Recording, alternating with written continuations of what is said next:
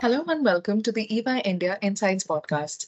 I'm your host, Taranum, and in our latest episode of the Generative AI Unplugged series, we'll explore the widespread adoption of artificial intelligence in the financial services industry.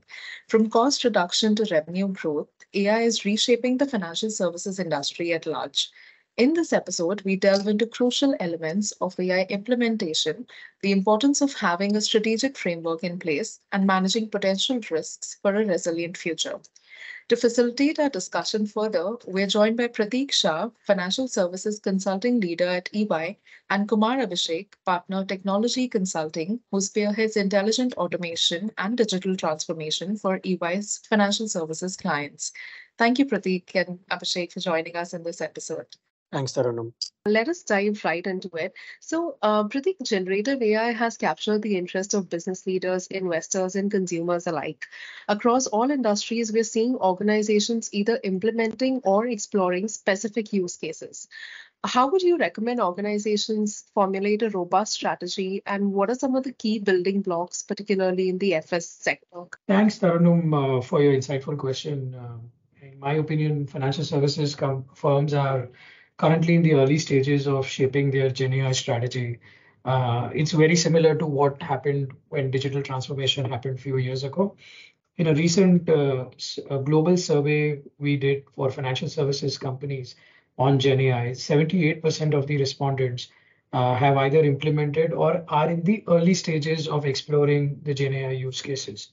Um, when a business leader thinks about implementing GenAI at an enterprise level, uh, you know, I would keep in mind key five consideration. One, what's the strategic objective with which you prioritize a use case uh, for GenAI? Whether this will be driven by uh, customer experience, efficiency, what would be the metrics and success criteria based on which you prioritize a use case? So that's one. Second, what will be your operating model uh, around implementing GenAI? Uh, will you build a centralized team that will set consistent standards or whether you will allow different departments to do their own thing in terms of uh, bringing their own innovation on GenAI use cases. So what sort of operating model in terms of building uh, a GenAI and implementing at an organization level? Third is the data and the technology architecture, uh, very key because what whatever you build on GenAI needs to be sustainable and implemented consistently in the organization. So what are your standards around data that goes in building the models, training the model, and how technology supports it consistently is key. Uh, and therefore, tech and data architecture is very important. Fourth is people training and change management. Uh, like digital, GenAI is going to change fundamentally how we acquire, service, and manage customers. Uh, and therefore, um, making sure our people are ready to adopt and operate in a new world, just like a transition happened when organization moved from physical to digital. Gen AI is another big lever, uh, you know, in terms of change management, people and training is concerned. And last is uh, risk management. Uh, Gen AI brings itself multitude of risks from privacy to security uh, to cyber uh, as models and data will move seamlessly across uh, you know, internal systems to uh, various training models that may be hosted in any part of the world. Uh, so making sure that these are the five things that you keep in mind as you implement GenAI at an enterprise level is uh, critical. Those are some really interesting insights, Pratik. Uh, thank you for setting the context for our listeners.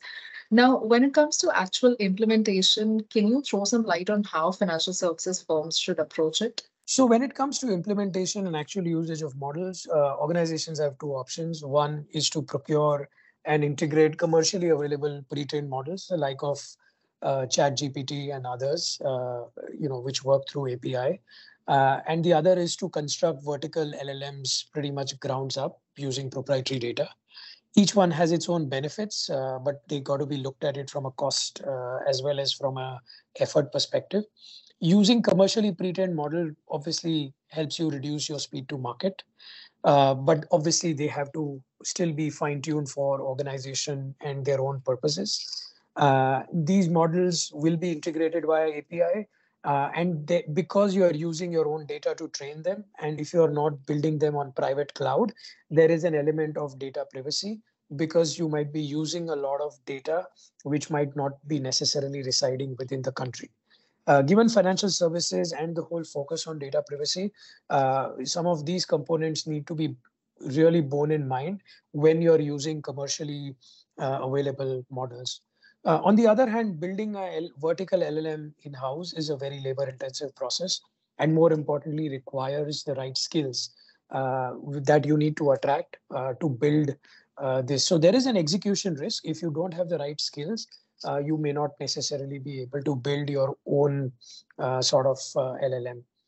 I believe a strategic implementation approach would be to construct in-house models exclusively for domain and specific, you know, specific use cases, uh, and therefore you building your own proprietary solution to meet your organization's unique needs.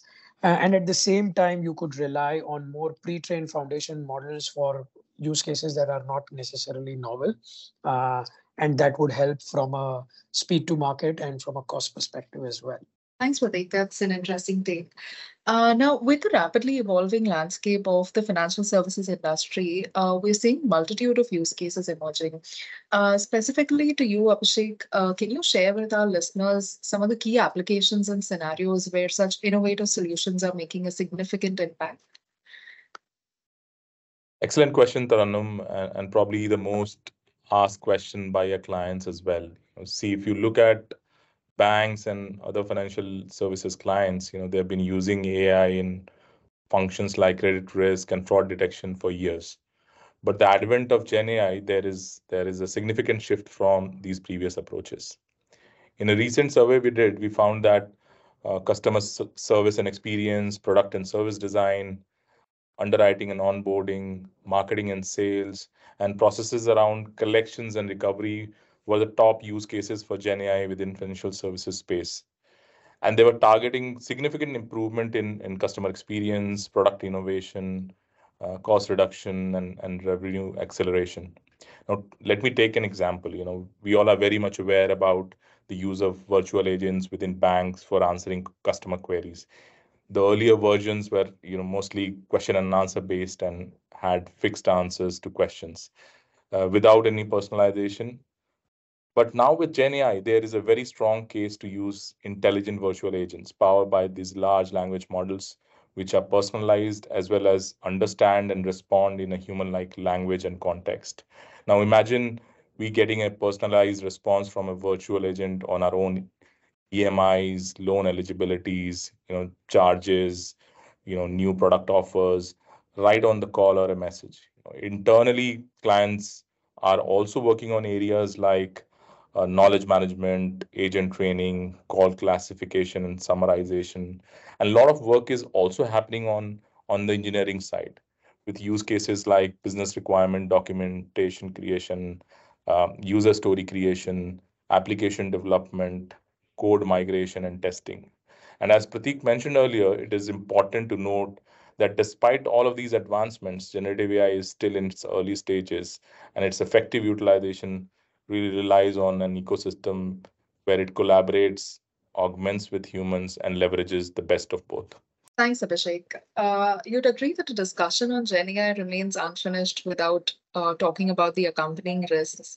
And these risks are more pronounced for financial institutions considering the sensitive nature of data that they deal with. By now, the risks of Gen AI are well known, but the key question is uh, how can leaders manage these risks and be better prepared for the future? that is so much important and, and especially within the financial services space as they face so much regulatory scrutiny given the nature of businesses.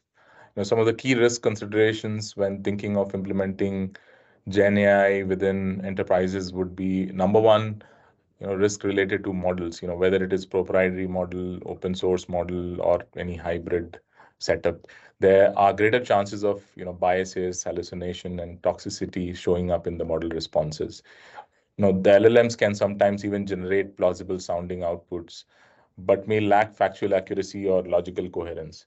We need to think of ways on how we can manage all of this and improve model outputs. You know, secondly, uh, risk related to data. the LLMs are as good as the data they are trained on. And if the training data is biased, incomplete, toxic, inaccurate, or sometimes even not relevant to the use case, it can cause hallucinations in the model outputs. So it's important we follow some best practices with LLMs. For example, you know, data minimization, encryption, and access control, etc., to manage some of these risks. Third, and a very critical one would be regulatory and compliance related risks since the regulatory landscape is still evolving in India and globally, it is important for organizations to keep an eye on the regulatory developments across regions to proactively prepare for the regulations that could come, come into play for Gen AI. And enterprises must also consider risk around compliance, conduct, and data that may potentially violate and regulations of the state or jurisdiction. There are also a few important risks to consider. For example, uh, risk related to technology, third-party risks, uh, IPR-related risks, which need to be thought through when thinking about Gen AI within enterprises. Great to hear your thoughts on that, Abhishek. And uh, thank you and Pradeep for taking the time to speak with us on this really pertinent topic. I think all our listeners definitely have a lot to take back from this episode. Thank you for the opportunity. Thanks, Saran. Thank you. Thank you to all our listeners for joining into this insightful discussion. Your feedback and questions are invaluable to us.